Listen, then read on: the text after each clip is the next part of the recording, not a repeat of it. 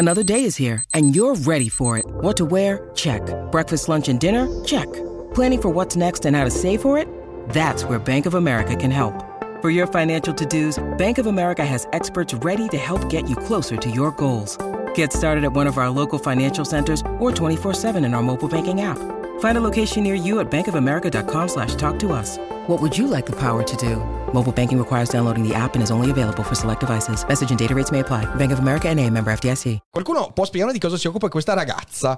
Oh, che Grazie. carino! Che Di carino. cosa ti occupi? Raccontaci. Dopo tutte le cazzate che ho già detto, A diventa parte delle complicato. cazzate, però il resto. Allora, io sono un'attrice, autrice e scrittrice anche, diventata conosciuta un po' di anni fa per un mock character, un personaggio di satira che è diventato famoso sul web perché è stato preso per vero.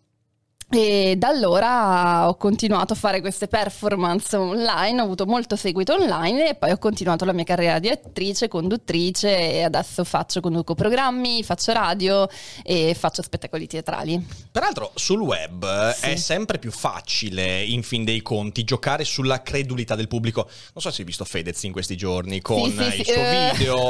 Beh, sicuramente l'hai Sì, visto. sì, certo, ma questa cosa avveniva appunto, mi, mi risulta un po' vecchia, nel senso che appunto è una Certo. cosa che eh, io ho fatto boh anni fa e tutti ci credevano e Cioè, tu hai credevano- avuto un boom incredibile in quel periodo. Io mi ricordo, guarda, io ho conosciuto il tuo canale con uno dei primissimi video. Se, e- se l'hai conosciuto da YouTube era veramente uno dei primissimi, YouTube, forse il ah, primo. 2015, Eh, eh, sì, sì, 2015 sì, sì. quindi era uno dei primi.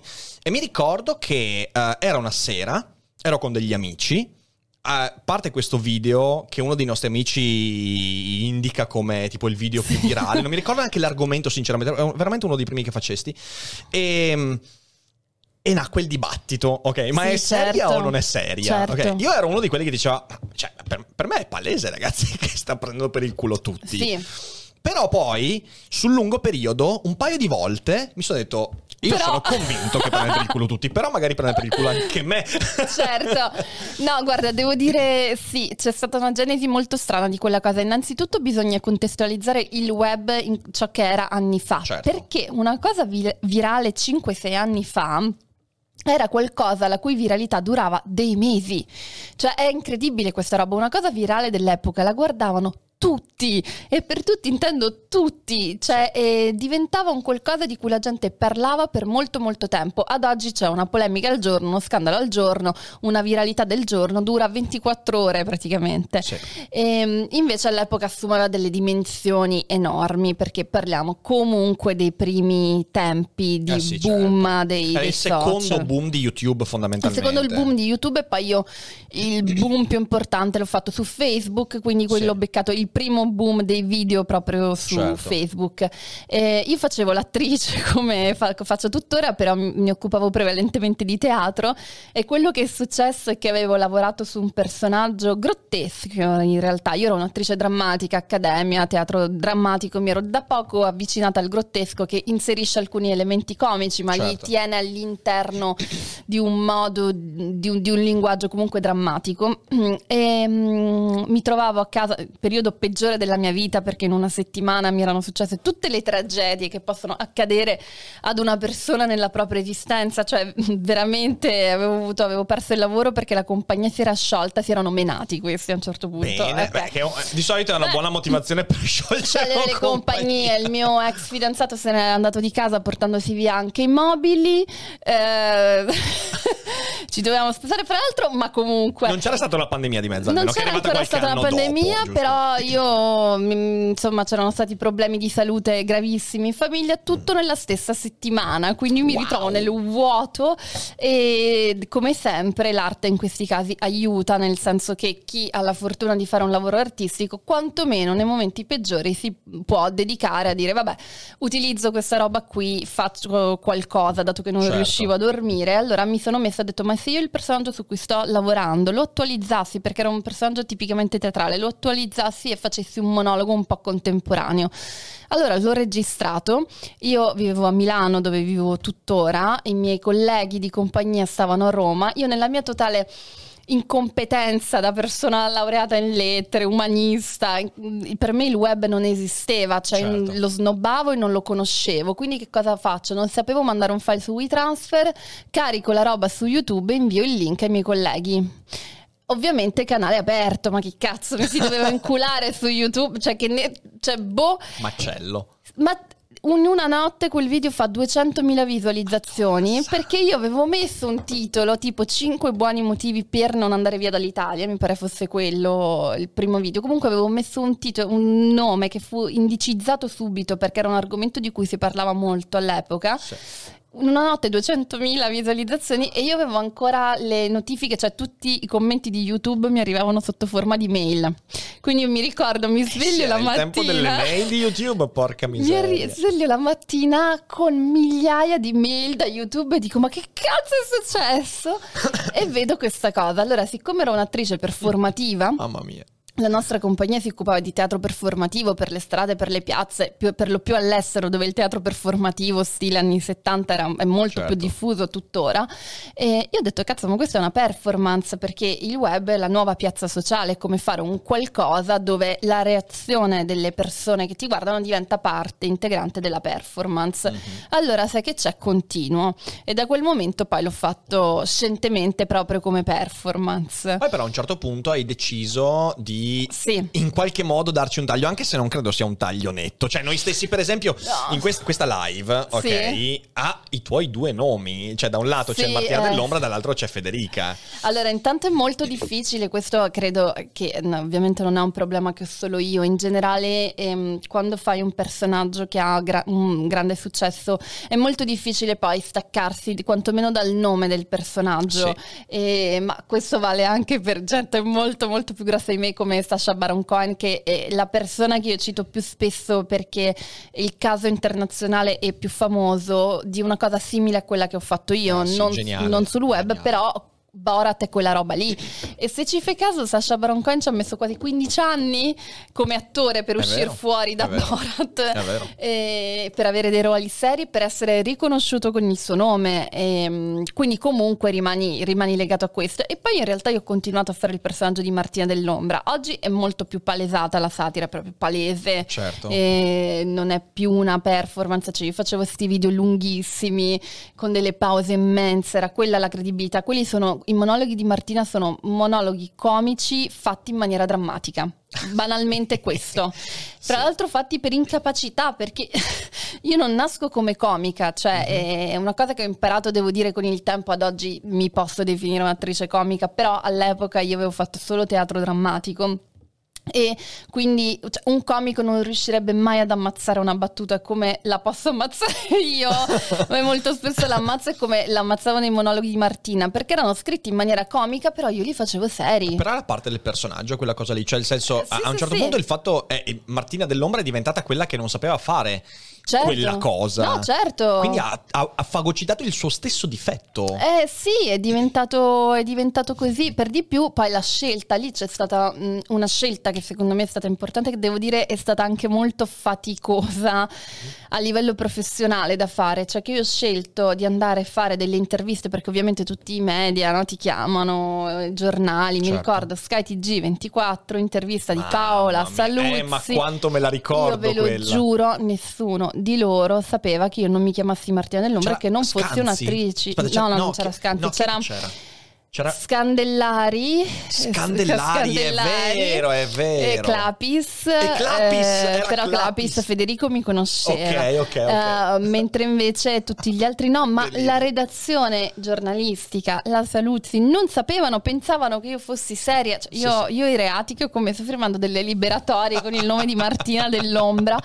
Perché ho deciso che questo, questo personaggio doveva dare un messaggio rispetto anche al sistema mediatico. Certo. E ovviamente questa cosa è stata, quella forse è stata la parte mh, più impegnativa, anche più coraggiosa, perché comunque quando ti conoscono tutti mi dicevano, beh, vieni fuori, ora dici che invece sei tu, che non sei scema, farai un figurone, e invece ho sacrificato parte del riscontro che avrei potuto avere in quel momento a dire, a dichiarare, eh, Certo. ah no, È tutto uno Eh, scherzo, raga. non- sì, e diciamo a vantare questa cosa, invece ho preferito pro- procedere con la performance. A me sì, è stato, è stato mm, un, un- cioè, nel senso, hai smascherato quella di cui ho parlato, io ho parlato di- proprio del caso di Fedez, quella credulità che è Sì. data dal fatto delle persone che non credono più in nulla, cioè nel senso, in fin dei conti, perché tu credi che tutto sia possibile? Eh, perché sì. credi che il manifesto di Fedez sia possibile e sia possibile che lui scenda in politica?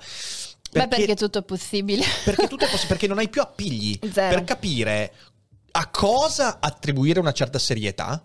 Ok? E invece su cosa scherzare? Cioè, No, in fin dei certo. conti, noi siamo finiti. Ed è secondo me la- l'aspetto più drammatico della nostra società contemporanea. Noi ridiamo di tutto a priori. Sì, è vero. Beh, ma fra l'altro quegli anni erano gli anni in cui ora è leggermente cambiata questa cosa, però ci sono, veniamo da un periodo in cui il web è stato preso come eh, fonte della verità.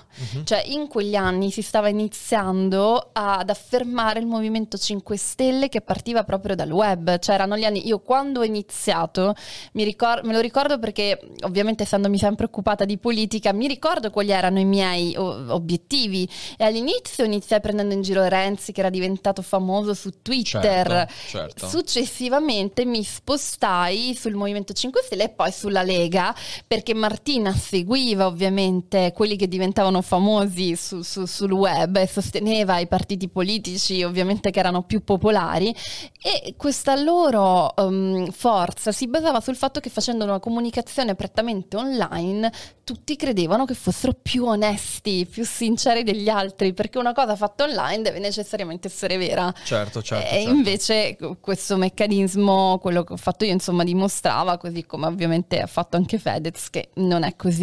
Non è così, non Cioè, è così. no. Cioè, non abbiamo gli appigli per capire cosa è informazione e cosa non è informazione. No, non ci sono- E quali sono le fonti credibili poi? Perché in fin dei conti era. Cioè, è Sì, quello, eh. Diciamo che io me la prendo sempre un po' con la scuola che ha abdicato a quella fantastica cosa che era la, mm, le- i diversi piani di lettura, l'interpretazione dei diversi piani di lettura, che io credo sia una cosa completamente scomparsa dall'educazione scolastica, ehm, perché non è mm, possibile che non ci sia più capacità di, di interpretare un testo a vari livelli di lettura. Certo. E questo è un po' il singolo, la responsabilità è un po' del singolo, ma in gran parte sociale. Sono d'accordo, sono d'accordo su questo. È come se vivessimo in una metafora continua, cioè nel senso non abbiamo più la differenza fra verità e metafora perché tutto quanto è metaforico. È tutto, tutto. E tutto quanto rimanda a qualcos'altro. Non ci sono più i piani. Quando tu hai eh, svolto il tuo lavoro sociale di Martina dell'Ombra, ok? Quindi questa, questa- questa critica strana, questa critica eh, affilata e, e però difficile da leggere senza contesto, ti sei mai posta il problema? Eh, ti faccio questa domanda perché ho la sensazione che certe volte ti sei mai posta il problema sto aumentando la confusione delle persone. Allora, più che questo problema mi sono posta spesso il problema se magari le mie cose eh, potessero essere prese per vere in termini, cioè se magari spingevo delle persone ad avere delle teorie bislacche che io Certo. sostenevo. Ehm, alla, alla base di questo ragionamento c'è il fatto, ad esempio, io contesto moltissimo il termine troll, è una cosa che Ok. proprio mi devasta e che ho sempre contrastato, perché Martina non è un troll. Ehm, perché per troll si intende Saolini, se vogliamo. Saolini è Ok, un troll, Quindi sì, quando è mi paragono, se, puoi farmi esplodere il cervello, mi puoi paragonare a quello. Ma non la prossima domanda, come, ma Certo, come mi hai appena perché? smontato la prossima domanda? Mannaggia! Martina dell'Ombra Saolini, no sto scherzando. No, no, ma nel senso, ma non perché io non voglio mh, criticare nessuno, semplicemente è una cosa molto diversa, perché lui eh, prende semplicemente sposa una tesi e la fa passare per credibile, cioè Certo. fa il fascio standard, io non so perché mi sono fissata con i fasci oggi, Ehm, comunque fa il terrapiattista e dice sempre- semplicemente quello che ti direbbe un terrapiattista o un fascio, insomma, o qualunque persona, o il, o il direttore della Juventus, Certo, eh, certo, ok. certo. Mentre invece io faccio Martina, che intanto già non, non impersona nessun altro, lei impersona solo se stessa ed è un personaggio personaggio a tutti gli effetti, una parodina, una pariolina, una mm, mezza scema, mezza stronza che dice cose omofobe e razziste. appena inventato un termine interessantissimo che è la parodina. La Cioè parodina. La parolina parodistica. Paro- La par- esatto, c'è una che dice cose omofobe e razziste senza alcuna vergogna, praticamente Giorgia Meloni. Perfetto. no, ma in realtà mm, e poi lei sostiene sempre delle tesi che sono poi, cioè i miei testi sono sempre scritti, sono sempre molto caricati, cioè c'è sempre il superamento comico Sì. e il superamento comico è il paradosso che poi ti fa vedere, cioè ti, ti- lo la distingue da un, un troll, nel senso nel momento in cui Martina Dell'Ombra fa un video dove dice ho trovato una soluzione al riscaldamento globale, allora accendiamo tutti quanti i condizionatori, facciamo uscire l'aria fredda, apriamo le finestre così l'aria fredda esce e il pianeta si raffredda. Cioè, questa è una- chiaramente un'esasperazione, no? Certo. Ma vale lo stesso per mettere immig- gli immigrati dentro le buche di Roma e Ah, chiuderli. quello me lo ricordo bene. Così si passa, risolviamo il problema delle buche e loro hanno un posto dove stare. Cioè, sono superamenti comici, chiaramente. Poi il fatto che io li dica seriamente, Certo. quello è un paradosso. Certo. Però non è un troll, cioè nel senso io veramente non ci sono delle, poi delle istanze che altre persone possono sostenere, perché anche quelli... Cioè, anche laddove Martina sosteneva no, tesi omofobe, Mhm. ad esempio, eh, vabbè, i gay bisogna, cioè non bisogna avercela con loro perché non è colpa loro se sono così, come i disabili. Certo. Cioè, nessun omofobo sostanzialmente ti sostiene una tesi del genere, cioè, e comunque c'è sempre un superamento comico o comunque paradossale. Diciamo che le, le tesi, cioè che poi erano iperboli comiche, Esatto. eh, rischi- cioè, hanno il- la possibilità di smascherare qualcuno che già tende a pensarla in quel modo Sì. lì. in quel- ecco, questo può essere interessante. Sì, ti fa vedere la cosa anche perché ehm, quello che ovviamente Martina per una serie di questioni perché ha sviscerato anche molto maschilismo, no? Perché poi dopodiché tutto questo viene detto da una in, in primo piano che ha quindi eh, molto truccata con le tette in primo piano e Certo. quindi questo subito donna oca, mentecatta e pompinara Eh, insulto per cui detengo il record sul web siamo io e Laura Boldrini che ci contendiamo Esatto, l'oro e esatto. l'argento ogni anno no?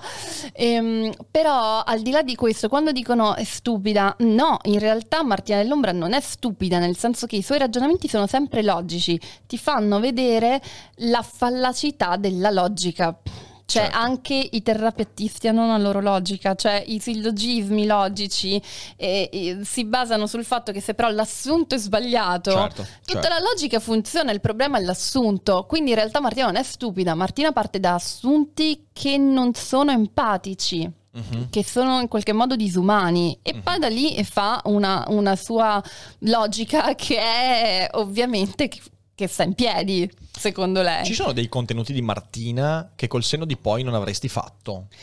Per tutto, Eh. non, non semplicemente per il contenuto in sé, ma anche tipo per la reazione. Perché io, io sai, allora, io quando guardo, io quando ripenso e quando riguardo, eh, io tipo oggi mi sono riguardato un paio dei tuoi video Sì. vecchi, ok?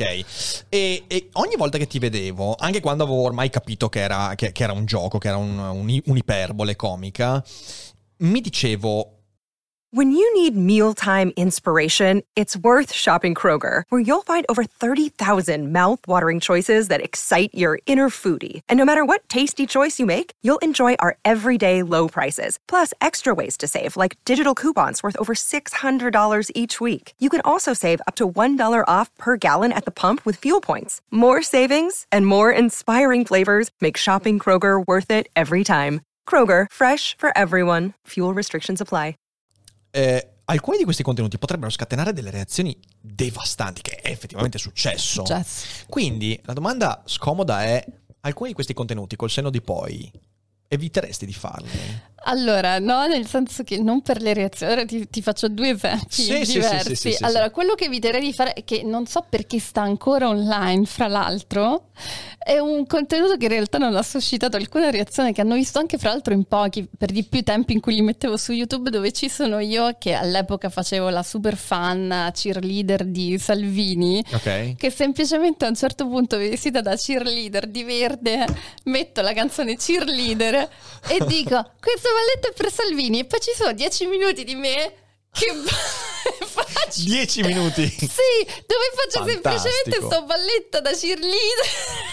Mi dico, ma perché? E l'hanno preso e ricaricato in giro. No, quello? no, no, sta lì. Ma No, c'è ancora, Non, ok, non so ok. perché non l'ho ancora tolto. In realtà non ha avuto chissà quale, perché non fa grande scandalo, però quella è la cosa che più mi fa ridere, cioè devi sapere io da piccola avevo, cioè, quando ho fa- fatto un testo del qui avevo 160, io ho fatto insomma avevo un'intelligenza particolarmente spiccata e, e- e poi mi fa molto ridere pensare ok questa sono io da bambina stacco vent'anni dopo ci sono io su internet. Cioè ti Cheerleader. faccio un- mi fa sempre molto ridere questa cosa.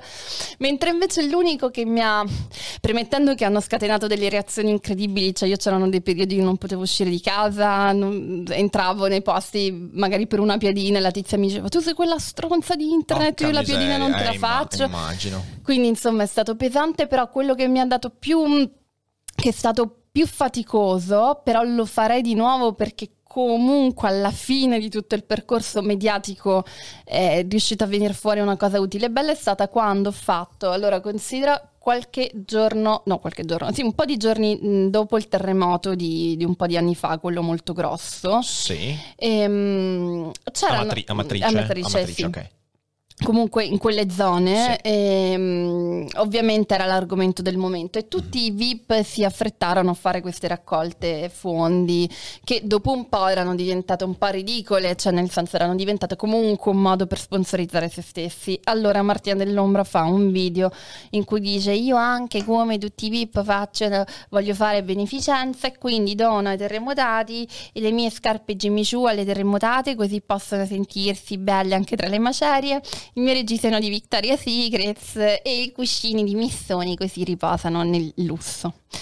Ovviamente questo video ha fatto eh, il delirio, ha fatto 10 milioni di views ma in due giorni e, mia. una quantità di insulti e lì mi ricordo, madonna mi arrivò addirittura un messaggio da mio padre perché in ufficio gli avevano detto ah ma tua figlia insulta terremotati con tutto il mio padre ovviamente cioè sapeva dice- Sapeva, ok. sì, però sì, sì.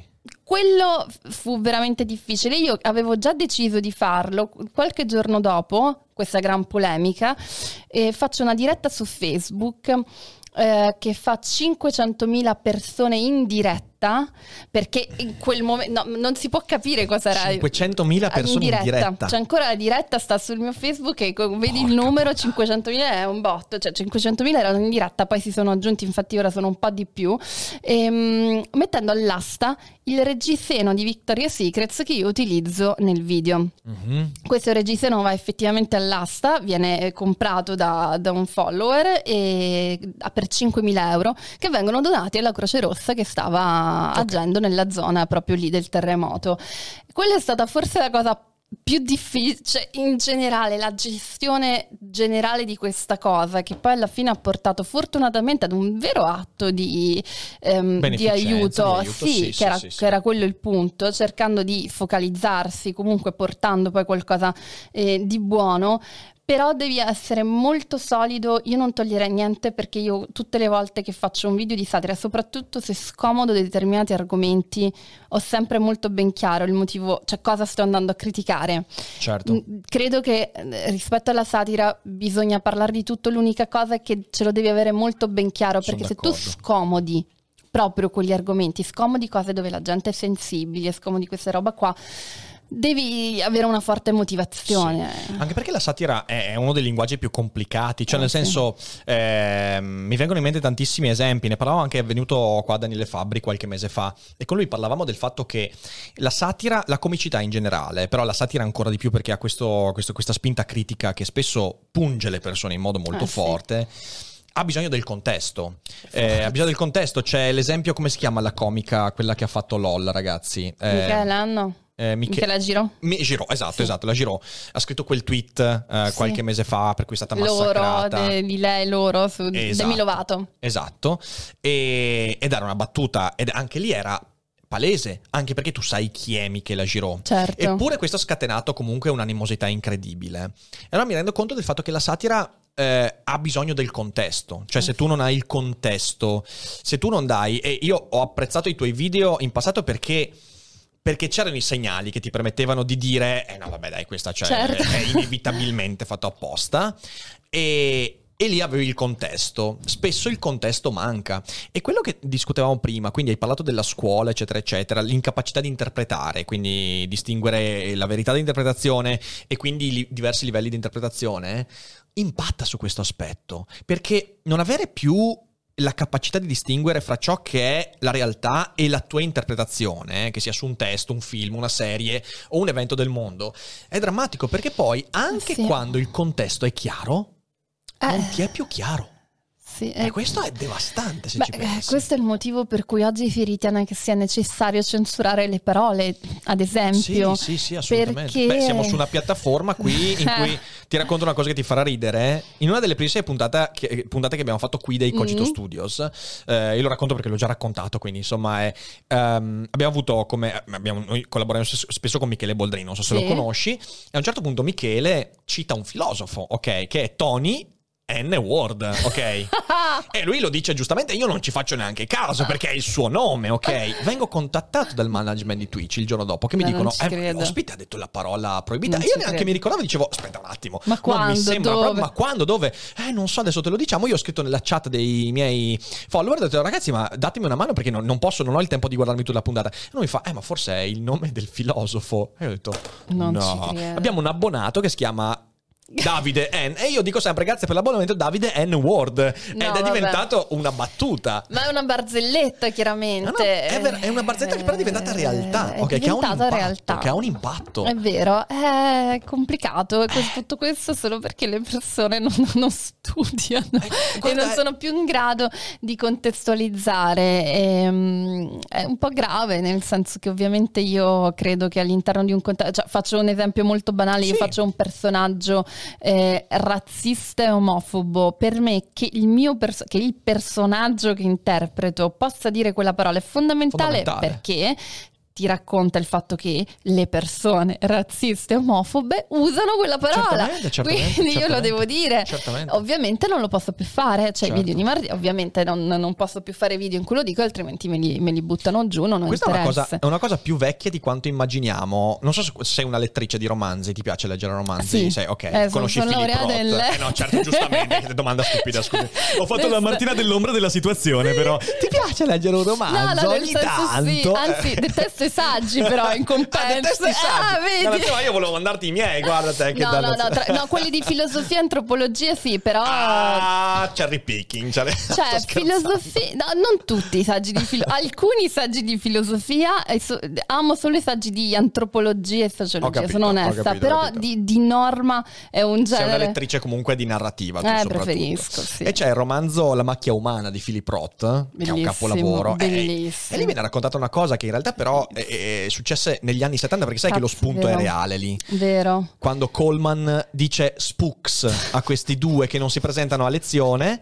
E non sapendo perché però erano di colore, e lui viene eh, Eh, ban- cacciato dall'università bannato dal mondo. Spook era uno degli insulti che venivano dati agli afroamericani Sì, è dal Ku. Klux Klan.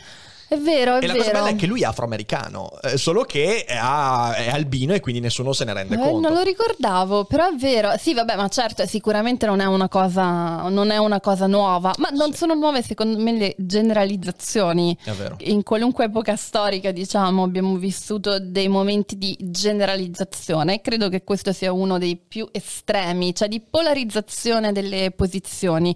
Noi probabilmente siamo cresciuti all'interno di una finestra piuttosto fortunata della storia dell'umanità, in cui diciamo questa cosa non era così estrema. Noi millennials nello specifico, proprio una generazione nata, cresciuta nel disagio Certo. più totale, però all'interno di questo disagio c'è da dire da- da- dal crollo di, di- di quei sistemi, di quei che, che erano stati vivi per le generazioni precedenti, noi ne abbiamo ricavato una grande pluralità e libertà. Vero, sì. E oggi questa cosa, che è data già per assodata, sta andando invece di nuovo a polarizzare.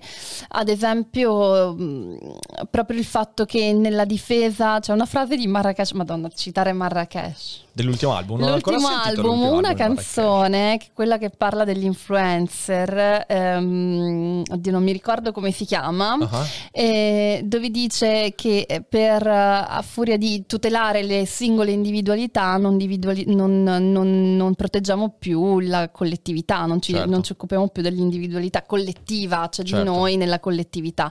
E questo secondo me è molto vero rispetto al fatto che tra tutte le battaglie che vengono fatte oggi, una grandissima battaglia dimenticata a cui io tengo particolarmente è quella contro il classismo, secondo me. Origine di tutti i mali. Mi fa molto ridere perché secondo me sta proprio in cima. Anzi, meglio, alla base, scusami, perché in cima è sbagliato, sta proprio alla base, perché eh, ovviamente mh, andare a tutelare le donne, le minoranze, tutto molto giusto, però essere una donna povera è un conto, essere una donna ricca è un altro completamente diverso, essere una Certo. persona eh, nera è un conto, essere una persona mh, povera è un conto, nera ricca è un altro conto, altro essere una conto. persona gay molto povera è un conto, essere una persona gay molto ricca è un Questo è altro vero. universo. Quindi forse il classismo Questo peraltro è un argomento, visto che prima in macchina abbiamo parlato che ti ho ricostruito la vicenda, di cui ho parlato proprio con Cacciari l'altro Ah, giorno. ecco. Questo è un aspetto che nasce nella scuola, perché Eh, se tu vai a guardare la, la drammaticità, cioè il vero abisso formativo di questo paese è nelle medie. Eh. Cioè, ragazzi, le medie... Donna, le medie è vero sono un pozzo Guarda che, che veramente, veramente, cioè la- guarda l'abisso, l'abisso guarderà dentro di te, guarda una scuola media. La scuola media è un buco formativo in cui eh, i ragazzi non vengono messi in condizioni di capire quali sono i loro talenti. E poi a 14 anni, dopo tre anni di quasi niente, in cui peraltro tutte le cose utili sono state eliminate, non c'è più logica del testo, non c'è Certo. più l'analisi del testo, scusatemi, logica, eh, quindi proposizionale, via dicendo, l'analisi logica e queste cose qua. Eliminate queste cose qua, eh, che soltanto gli insegnanti bravi ancora insegnano, ma la scuola di per sé non promuove più, tu ti trovi a 14 anni a dire, sulla base di non sai cosa, scegli o l'istituto professionale, se sei uno di quelli che... mm, Poro Cristo, eh? Certo. Oppure liceo classico, oppure scientifico. È che vero, e là invece- già c'è Guarda che una lì- grande Lì differenziazione. tu hai una spaccatura, ma anche di mentalità.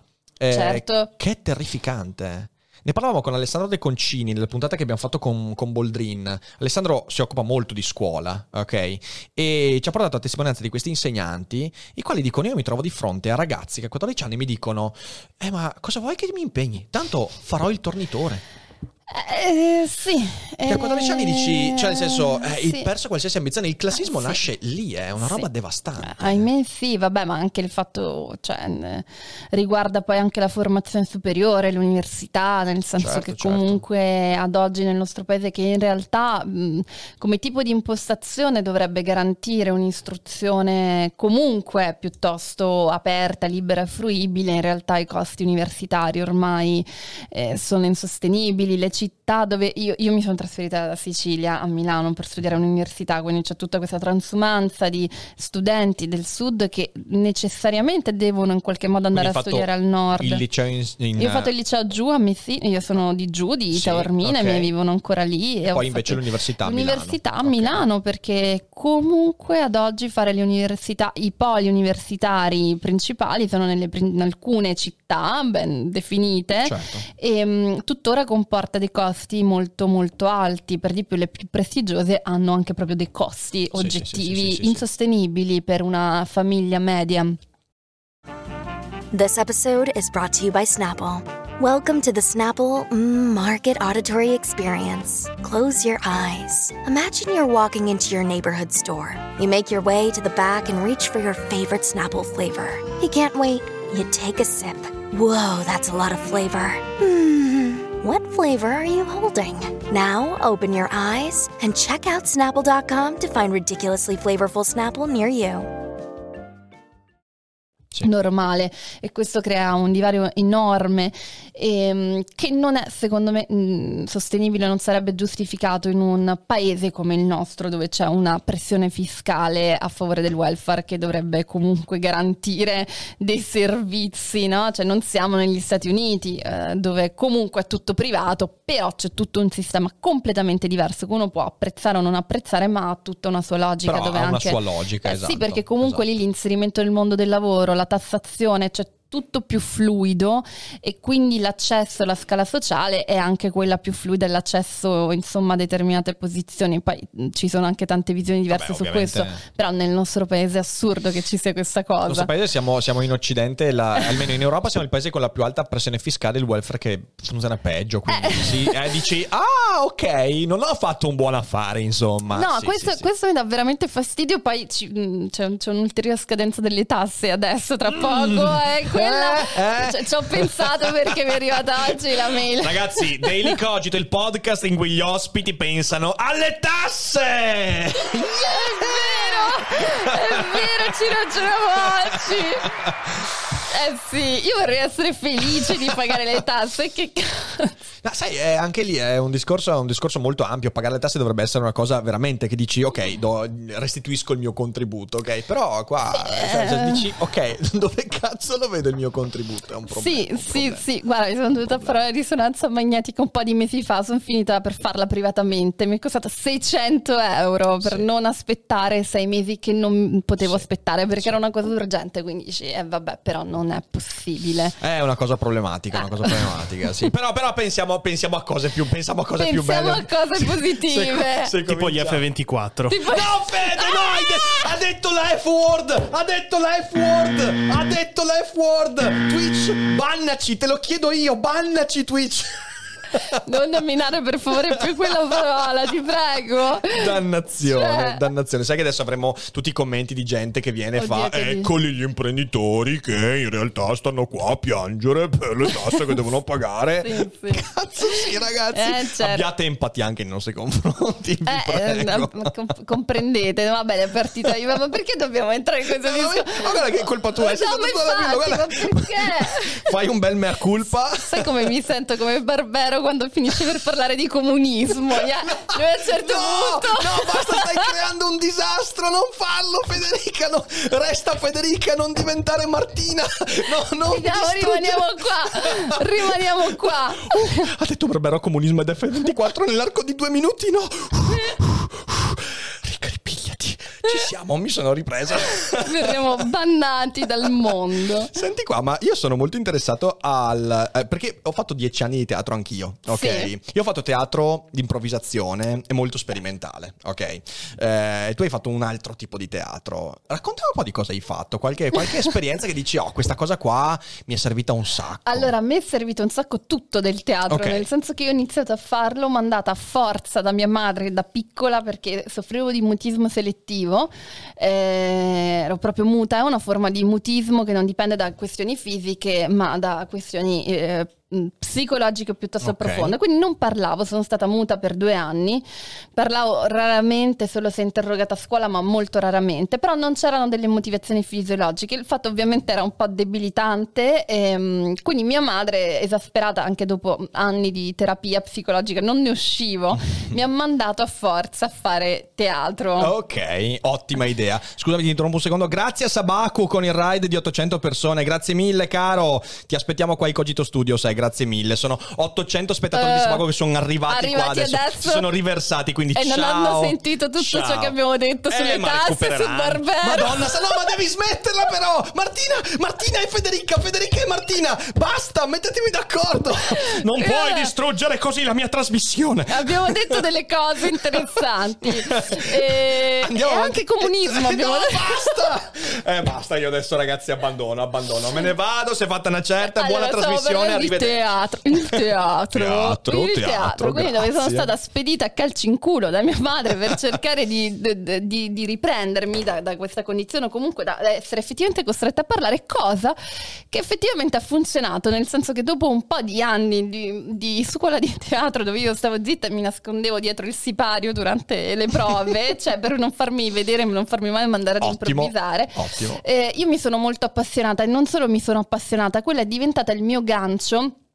Effettivamente il modo in cui io sono riuscita come persona a- ad esprimere me stessa perché Certo. chiaro ci fosse un profondissimo blocco ed è stato proprio il lavoro sul teatro, sulla maschera, sul sé l'esprimere qualcun altro, ecco, il mettersi nei panni di qualcun altro e, ed entrare così in contatto con l'altro che mi ha uh, proprio ai- aiutato a sbocciare come persona. Io sono mm, molto fan de- del- della teatroterapia, del teatro fatto nelle scuole. L'ho fatto anche per anni teatroterapia con delle persone con disturbi psichiatrici e, um, e ci credo moltissimo. Cioè, per me il teatro ha una funzione formativa che esula dal mestiere che uno poi dovrebbe fare. Quindi questo, alcune arti tipo teatro, ma anche la musica, certo. e soprattutto i cori, ad esempio, o le, le, esperienze orchestrali, quindi dove tu puoi fare arte ma eh, insieme ad altri. Sì.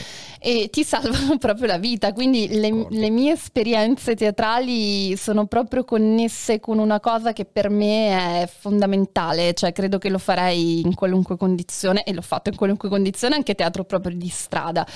Poi ho fatto anche molta improvvisazione, dopodiché ehm, ho fatto anche un percorso più classico. Forse il ruolo che mi è piaciuto di più è fare Amleto nella parte di Amleto. Ah, hai fatto l'Amleto, bellissimo. Sì, gender bellissimo, fluid. Bellissimo, Vabbè, l'Amleto no, già... perché è un personaggio molto femminile, in realtà Vabbè. aveva molto senso fatto da... Mm, me l'hanno dato perché a me Ofelia stava sul cazzo, cioè io dovevo interpretare Ofelia quella volta, in, quel, in quella, diciamo, in, in quell'allestimento avrei dovuto interpretare Ofelia, solo che io facevo la scena della restituzione dei doni, Ofelia a un certo punto fa questa cosa um, di restituire i doni quando, quando, Amleto smette di inizia a visualizzare a non rispondere. sì, la gosta, la gosta. La gosta, eh, dopodiché le chiede un po'. Lei che poi con, con, l'Amleto dire la gosta è. Cioè, eh, ragazzi, è perfetto, è perfetto. È perfetto, è perfetto. lui fa esattamente questa cosa qua. Lei chiede un falò di confronto, lui ci va e, e lui utilizza utilizza una delle tecniche più diffuse del mondo maschile quando si devono liberare da situazioni in cui non vogliono pensare, cioè si finge pazzo.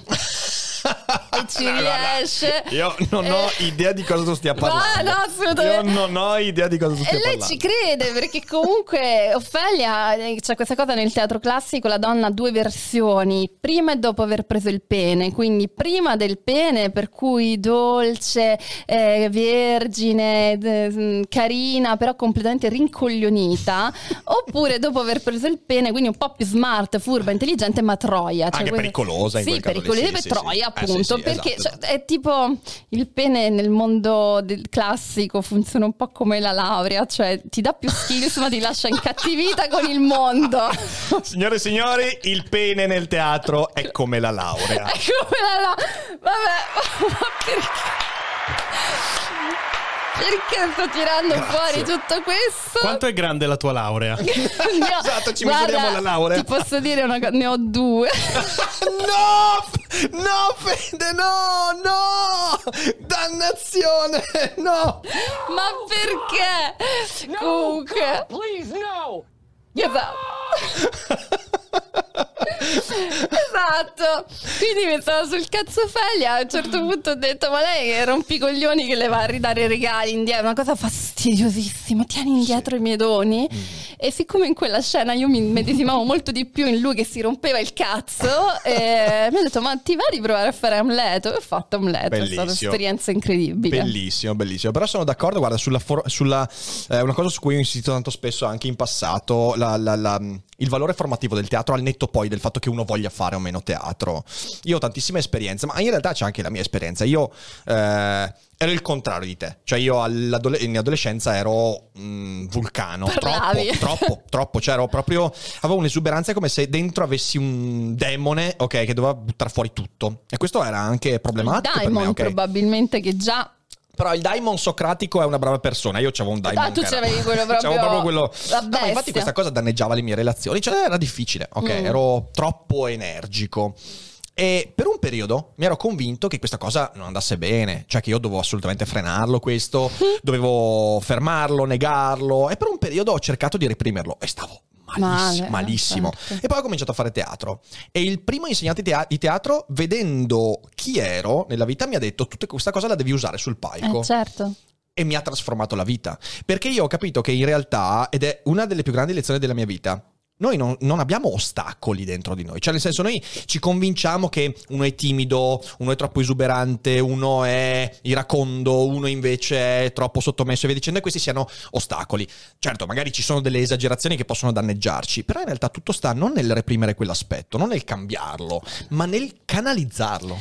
Sì, anche perché in realtà quello è solo un aspetto, cioè il, il motivo per cui gli attori eh, si parte dall'assunto che l'attore possa interpretare altro da sé perché abbiamo la capacità di mimesi, in realtà Sì. l'empatia è proprio questo, cioè il fatto che noi dentro di noi c'è anche, tu magari sei una persona esuberante, eppure dentro di te vive anche quella persona timida, semplicemente non è una personalità dominante, però esiste, Certo. così come esiste la persona che ama, così come esiste il serial killer, nel tuo caso soprattutto. Sicuramente, ma stai scherzando. Tutto esiste dentro di noi perché siamo molto... Sicuramente dentro di me c'è il serial killer. Questa ragazza mi ha capito molto bene, dannazione. Non dovevo invitarla in trasmissione.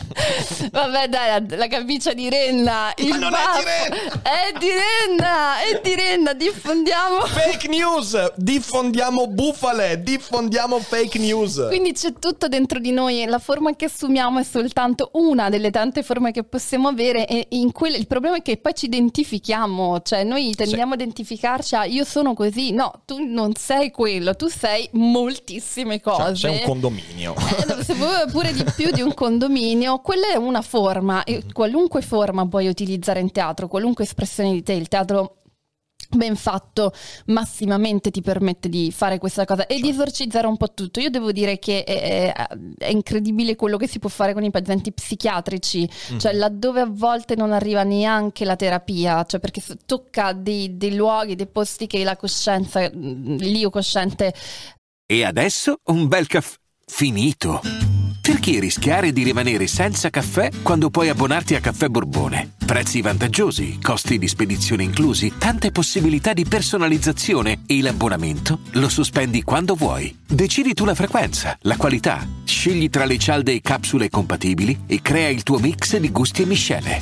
Mai più senza caffè con l'abbonamento Caffè Borbone. Tutte le info su caffèborbone.com.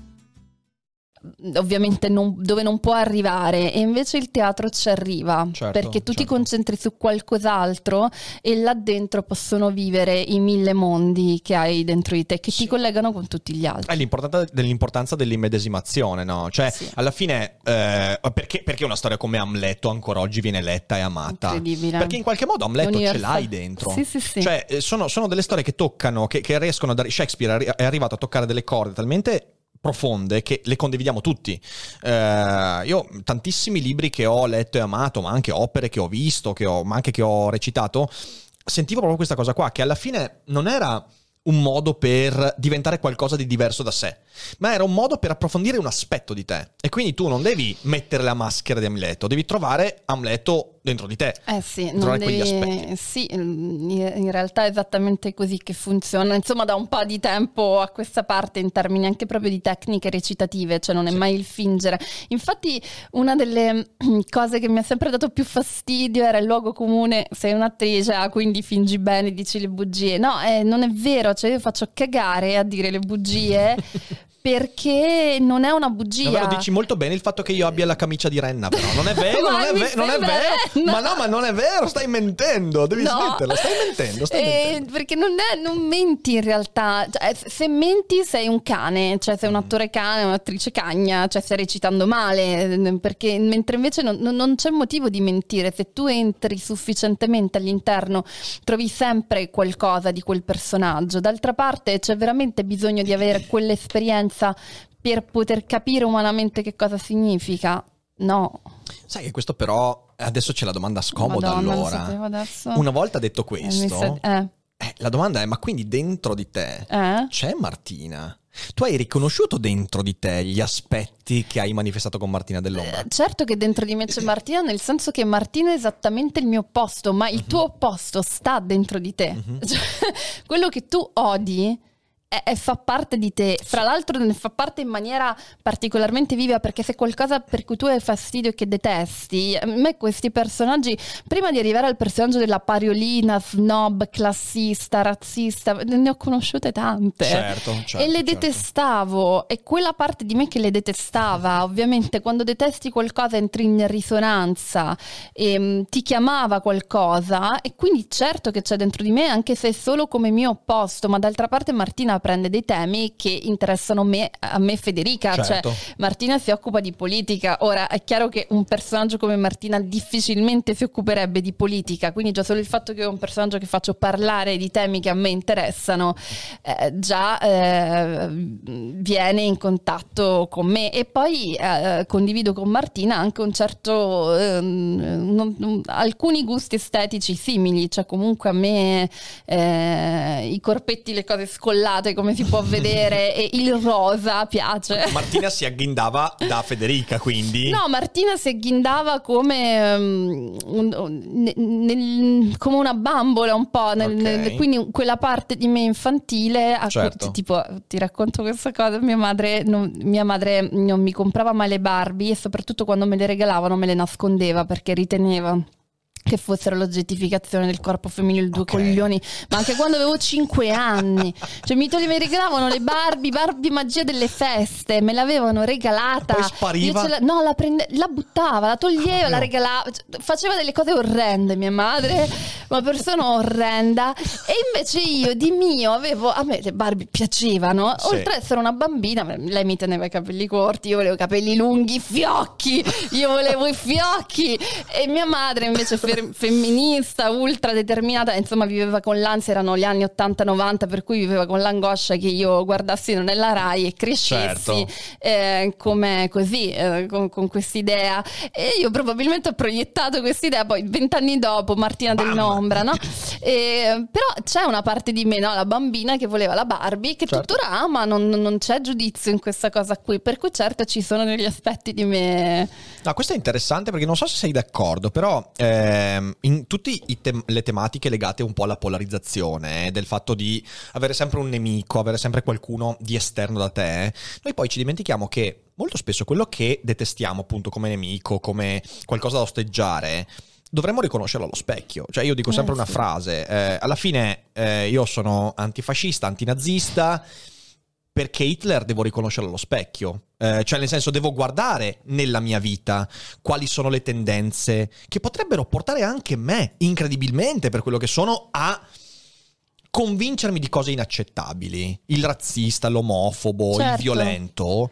Sono cose che abbiamo dentro. Se tu non sai riconoscere dentro di te, rischieranno di sorprenderti e quindi cambierai in un modo che non potrai capire e magari ti trasformi in qualcosa che non volevi diventare senza accorgertene. Assolutamente, questo poi soprattutto con l'intolleranza verso l'altro, cioè il percorso essere democratici è una gran fatica da fare dentro di sé in primis. Sì. Cioè proprio la- riconoscere a tutti e quindi anche a tutte le parti di te la stessa legittimità di parlare, di esprimersi o di, di- di avere posizioni anche diverse e a cogliere la contraddizione, perché siamo contraddittori Certo. lo siamo in noi, dopodiché è uno sforzo continuo anche la coerenza. eh, però c'è una contraddittorietà di fondo, eh, questa bisogna riconoscerla, quindi poi eh, se tu l'accetti, la capisci dentro di te, l'altro non diventa un nemico, un cretino, qualcuno da insultare, diventa semplicemente qualcuno che sta in una fase diversa della propria vita o che magari ha avuto un contesto completamente diverso dal tuo. Certo. Cioè, io penso le cose che penso anche perché senza alcun merito sono nata in una determinata famiglia,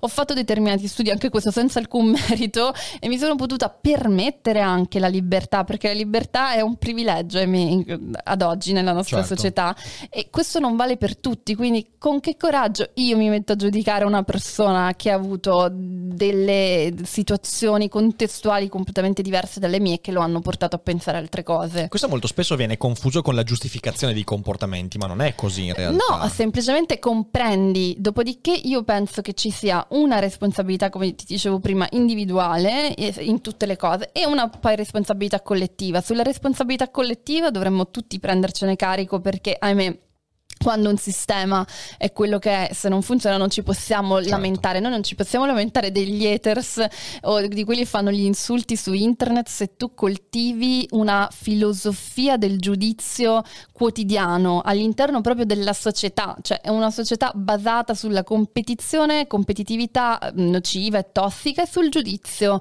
verso di sé in primis e verso l'altro, Certo. fra l'altro, in- poi in generale.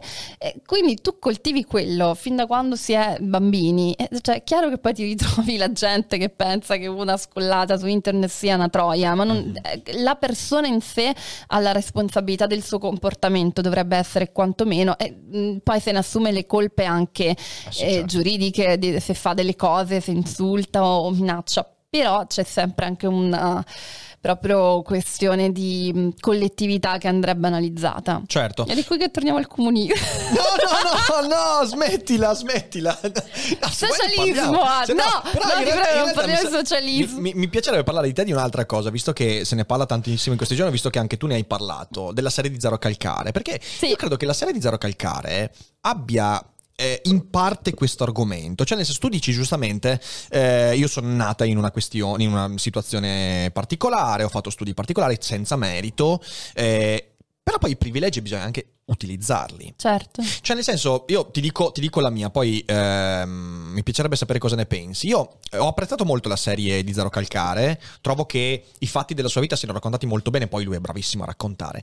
C'è però un sostrato che mi ha lasciato l'amaro in bocca ed è l'idea che, e che viene mh, sciorinata in vari momenti della serie, che in fin dei conti tutti quei punti della vita in cui a parità di privilegio, ok, tu vai in una direzione e uno va in un altro, in realtà non contino. Cioè, nel senso, alla fine il privilegio e il non privilegio lo devi sapere anche utilizzare. Zero Calcare ha avuto un talento, un'infanzia e un'adolescenza drammatiche come tante persone, poi ha detto a un certo punto io questo talento lo metto in uso. Questa cosa manca nella serie, mi è dispiaciuto un po'.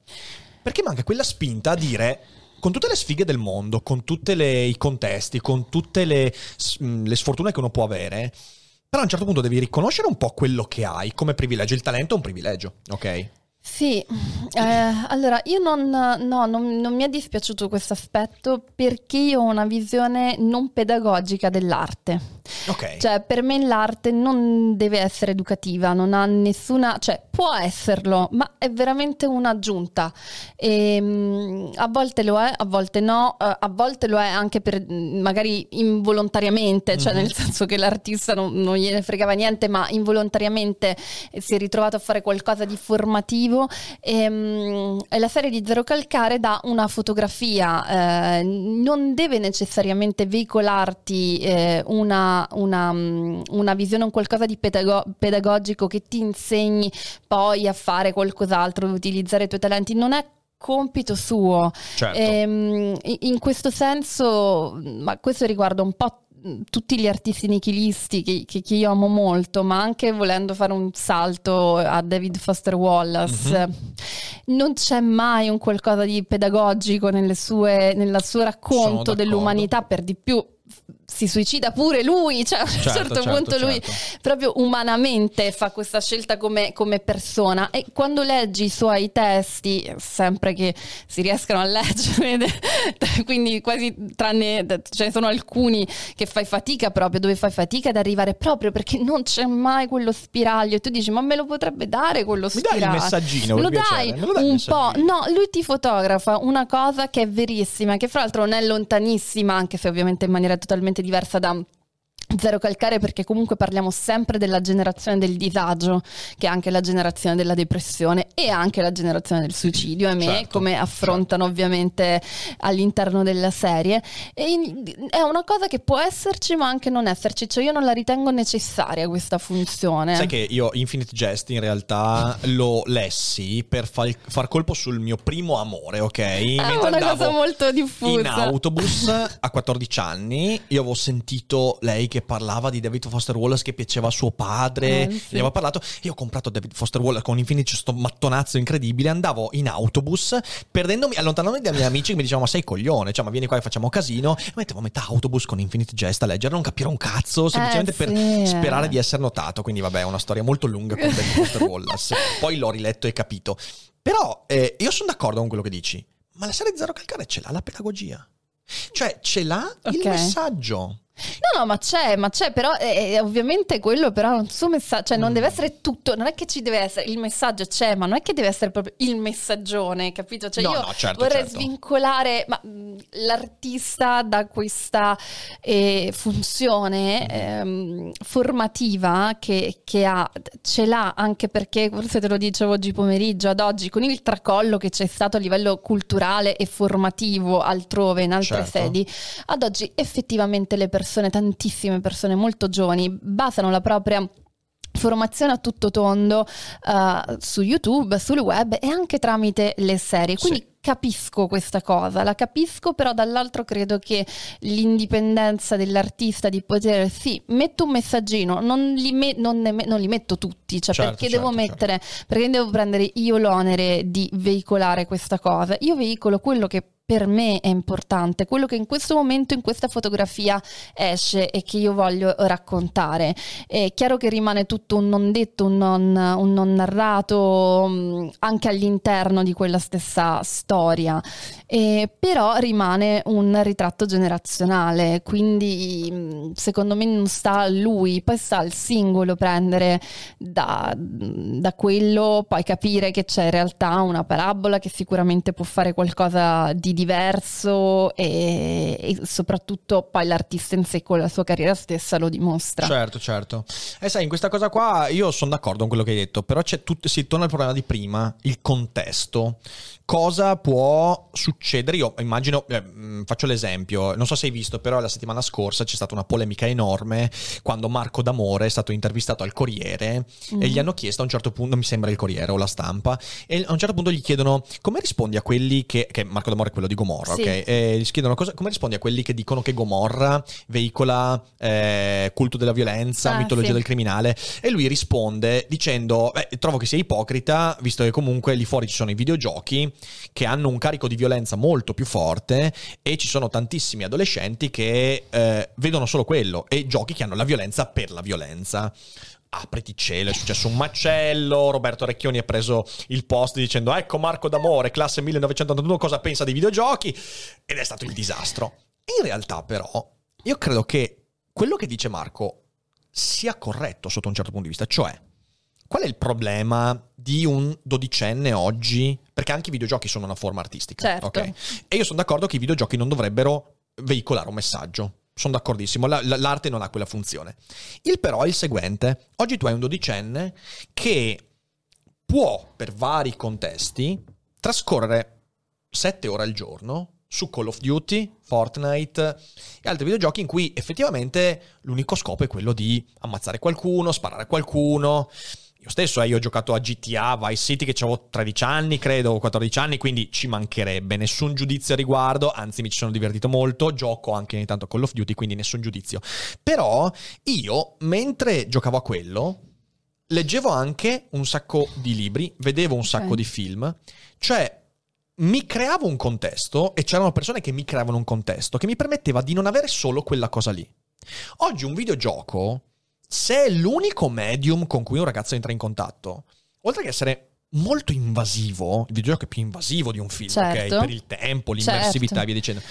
Effettivamente io capisco quello che dice Marco d'amore. Eh, sì, però secondo me c'è sempre una. C'è, c'è questo fondamentale eh, errore proprio di sistema del fatto che è proprio per questo che non dobbiamo abdicare alla vita reale in primis. Certo, certo. E siccome ci avviciniamo velocissimamente al metaverso, io credo che sia una cosa dove. Uh, cioè, capito, ci sarà. Ciao Mark, eh, nostro, nostro famosissimo finanziatore, Esatto. peraltro. Nostro famosissimo Eh, finanziatore. Inizia a diventare un tema questo. Eh, non bisogna abdicare ehm, a tutte le strutture di supporto sociale, nel senso che il nostro cervello comunque comunque quello è, nel- non, non è, non ha fatto grandissimi cambiamenti dal, cioè l'Homo sapiens sapiens, quello è rimasto, per quanto tutto il mondo circostante si è cambiato, soprattutto negli ultimi 200 anni, cioè questo mondo non è cambiato per millenni, se non in pochissime cose, e in 200 anni la vita si è completamente rivoluzionata. Eppure il nostro cervello continua a rimanere ancorato ad essere fatto biologicamente, neurobiologicamente come era stato fatto all'inizio, per cui noi esseri umani abbiamo proprio esigenze eh, biologiche di interazione fisica Certo. interpersonale, eh, di stare all'interno, un bambino non viene cresciuto solo dalla madre o dal padre, viene cresciuto dalla società, Mhm. ha bisogno di stimoli eh, reali, ha bisogno di, di tut- Molteplici. molteplici Certo. e di interazione umana perché quello che puoi fare nella crescita con l'interazione umana, fisica, eh, visiva, reale, non lo puoi fare in nessun altro modo. Quindi non bisogna in alcun modo abdicare a queste cose. Certo. E, mm, e poi si sottovaluta secondo me sempre anche un po' il fatto che il cervello sia plastico, cioè non è che perché io, eh, guarda, io ho passato mm, l'adolescenza, le medie, quel momento oscuro della formazione, Sì, io sì, li ho passati tutte le ore alla PlayStation attaccata a Tekken 3, ok? Per cui a menare gente con anche tanta violenza, ma mh, questo non mi ha reso Ah, tu minimamente. meni la gente, io ti ho vista prima in centro Esatto, schiommenare dai, la gente. pugni. Quindi guardate che Tekken 3 ha fatto male alla generazione. Non, non è che perché vedevo quello, crescevo così come, onestamente, non è che tutte le ragazzine cresciute guardando Non è la Rai, che era la, la paura di mia madre, no? Sono cresciute eh, come delle cerebroleve. Certo, Oddio, alcuni, Oddio, alcuni, oddio. alcune, dipende. Oddio, ma comunque sarebbero cresciuti così lo stesso. Le persone che avevano invece eh, già de- de- erano persone diverse comunque hanno Certo. trovato modo di avere nutrimento da altre parti. Quindi Certo. non è che le- cioè, il cervello umano, grazie a Dio, è dotato di una certa plasticità, un'intelligenza tale da riuscire a inglobare banalmente la tecnologia. Secondo me, gli stessi social sono stati sono più problematici per noi vecchi, tra virgolette, cioè per noi generazione che è cresciuta in un modo e poi ha dovuto inglobare dentro alcune cose che non per la generazione che nasce già eh, All'interno. all'interno perché la plasticità del loro cervello gli permetterà di comprenderli, di utilizzarli meglio senza farsi completamente Sei un plasmare. ottimista inguaribile. Incredibile wow! Sì. Cioè, hai lanciato un messaggio di ottimismo. Eh, ci, sì, ci, ci credo all'intelligenza umana, no? nel senso che comunque eh, sono molto fan della neurobiologia, come, come ti dicevo, la, la studio tanto e- ed effettivamente l- le funzioni del cervello, cioè eh, il cervello umano riesce addirittura ad oggi con le nuove ricerche riescono a collegare un braccio finto e con le sinapsi, i neuroni e il cervello riesce Andiamo a, verso capito, a muoverlo, straordinarie. andiamo Certo, verso certo. cose straordinarie. Credo che il cervello umano ce la faccia anche a, a gestire la nuova complessità, Mhm. essendo proprio plastico. In gran parte il nostro cervello si forma dopo la nascita, quindi all'interno del, del circostante, del mondo circostante esterno. Quindi se questo mondo cambia, io credo che il cervello, mi auguro, sarà in grado di cambiare ed evolvere prendendo come sempre le cose positive ma anche quelle Certo, negative certo. però come ha sempre fatto Io di fronte al metaverse sono abbastanza. Cioè, io sono in attesa di vedere cosa sarà. Ieri ho visto un video pazzesco in cui mostrano uno dei nuovi guanti per la realtà virtuale. Eh. È una cosa incredibile perché tutto il guanto è. eh, Dove l'hai visto? Che, che video era? Su YouTube era un video di un canale americano. eh, dopo te lo dico. Dove, dove possono toccare le cose, Sì, sì, esatto, esatto, cose, esatto. ok. E mostrano la struttura del guanto. Praticamente eh, ogni guanto ha eh, una miriade di sensori in ogni centimetro quadrato. Per esempio, riescono, tipo, c'è questi sensori che ti stringono il polpastrello per farti sentire. sentire. Cioè, sono robe veramente fuori di Sì. testa. E allora lì dico. Cazzo che figata, questa potrebbe essere veramente il prossimo salto tecnologico e dici, uh, il mondo cambia. Dall'altro lato, poi mi rendo conto che, per esempio, durante la pandemia, noi abbiamo detto, ok, noi gli ospiti li vogliamo in studio perché io voglio corporeità, non voglio più fare le cose in streaming. Ma guarda, secondo me in una visione apocalittica, io essendo anche molto fan del post-apocalittico, faccio Ah. sempre i miei scenari. Credo che, sai, fino a un- 50 anni fa, al- almeno fino a 50 anni fa, la, la fantascienza parlava sempre di, eh, ovviamente, dell'umanità che mh, vessata dai problemi che abbiamo creato di inquinamento globale, rendendo vivibile questo pianeta, si spostava su altri pianeti. Sì. Questa cosa, eh, giunti ad oggi, sappiamo che non è raggiungibile quantomeno entro i tempi in cui noi non riusciremo più a vivere agevolmente su questo pianeta, quantomeno se non eh, facciamo qualcosa che mi sembra sempre meno fattibile considerati gli ultimi accordi che stanno facendo dove un gruppetto di stati dicono ok e poi ci sono le maxi potenze che dicono mh, tanti In realtà, cavoli. in realtà in questo caso le maxi potenze sono comportate meglio degli stati, visto che No, si sono no, no, autotassati ma- il carbone. Sì, però per senso- dire però Cina, sì, sì, la quello che Cina e gli. Stati Uniti che dicono vabbè ciao. Bye bye, eh, sì, bye, sì, sì, bye", sì, e vero, quindi la vedo, la vedo brutta. E secondo me non immagine di un futuro distopico qua andiamo veramente alla fantascienza però immagino molto più l'umanità che si sposta più sul metaverso nel senso essendo le condizioni eh, se continua così ora veniamo alla parte del mio pessimismo se continuiamo così, ci- in tempi brevi, non so se noi saremo ancora vivi, spero di no, sinceramente, ci saranno momenti in cui molto lunghi, mesi molto lunghi in cui fuori ci saranno temperature che, non- che ci rendono impossibile uscire di casa, alluvioni, disastri climatici previsti da chiunque praticamente. E questo renderà per l'umanità molto difficile la vita fisica fuori. E c'è già un universo pronto dove puoi vivere e far tutto. La pandemia ci ha dimostrato che questo è fattibile, il mondo può rimanere chiuso in casa per degli anni e comunque vivere. E non è una bellissima Non, non proiezione. so- non sono così ottimista su può, può vivere per degli anni in casa. eh, No, non per degli sono- anni no, ma io ovviamente non. mm, Io la vedo in una dinamica in cui l'ambiente esterno è un po' st- è, cioè, è ostile e, e sempre più andrà in questa direzione perché i disastri climatici vorranno dire questo. Il giorno che dovrai uscire di casa e ci saranno 57 gradi sarà molto più complicato, e come le alluvioni e come tante Apriamo altre tutti problemi. i condizionatori, no? Apriremo Finestre, riusciamo a a posto, a raffreddare posto. il pianeta e quindi creeranno dei disagi tali che potrebbe essere nella mia visione ovviamente questo poi sempre cose che verranno isolate io passo Certo. per una pazza Sì, sì, sì, ovvio, ovvio. Ma li diffondiamo noi tranquilli, cioè nel senso, senti, pazza i cogito studios. Esatto, no, che secondo me nella- nell'ipotesi dei futuri distopici questa inizia a sembrarmi l'ipotesi più verosimile. Mm, no, io devo dire che sono un po' meno, cioè nel senso il, rischi- il rischio esiste, eh, il, rischio, il rischio esiste,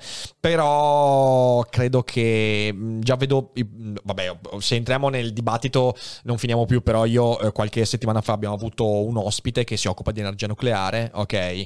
Eh, se gli stati come... mm, come grazie anche a C'è di peggio per il ride. Ciao ragazzi ciao benvenuti. Se gli stati eh, cominciano a capire che quella è una via percorribile mettendo in sicurezza l'energia via dicendo per sostenere dei livelli di vita e quello abbasserà enormemente i livelli di, di- di CO2 e sembra che la COP26 abbia preso una direzione in quel senso Ci sono possibilità. ci sono possibilità poi Vabbè, d'altra parte vuoi, tu sei non- uno che porta la camicia di renda, quindi non posso sperare che tu sia ti, te- ti affezioni alla tematica Ragazzi. climatica. Ragazzi, ragazzi, eh, cioè nel senso qui, qui non ci siamo, non ci siamo. Io, io, qui- io gli, ho- gli ospiti che distruggono le trasmissioni. Fede, che cazzo facciamo qua? Cioè, nel senso, cosa dobbiamo fare? Secondo te? Cioè, chiudiamo il microfono a sto punto. Apriamo un'altra società tutti insieme, dai. Società di, Un associazione a delinquere a questo Esatto. punto, che credo sia la cosa che ci riesca meglio. Cioè, Senti qua, per concludere questo, Sì. questo insieme di distopie, utopie e via dicendo, ehm, e soprattutto ricordiamoci, eh, peni a teatro soprattutto. eh, E Barbero. chie- eh, ma no, dai, smettila! Eh,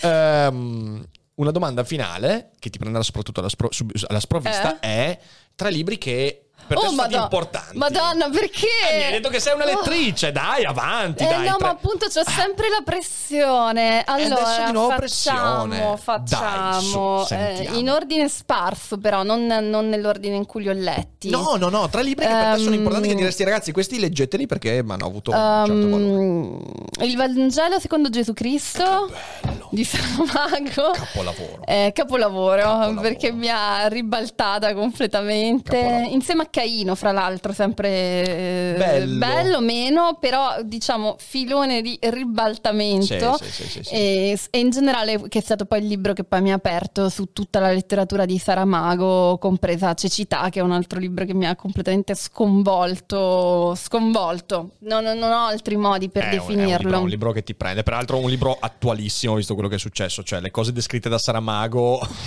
Io durante Esatto. il primo lockdown dicevo: Cazzo, Saramago, profeta vero. Però vabbè. Esatto, quindi quello, eh, tutto quello che ha scritto Saramago un po' mi ha, mi ha- mi ha sconvolto ed è tuttora la, la scrittura, il tipo di scrittura che, che preferisco e forse l'autore che amo di più.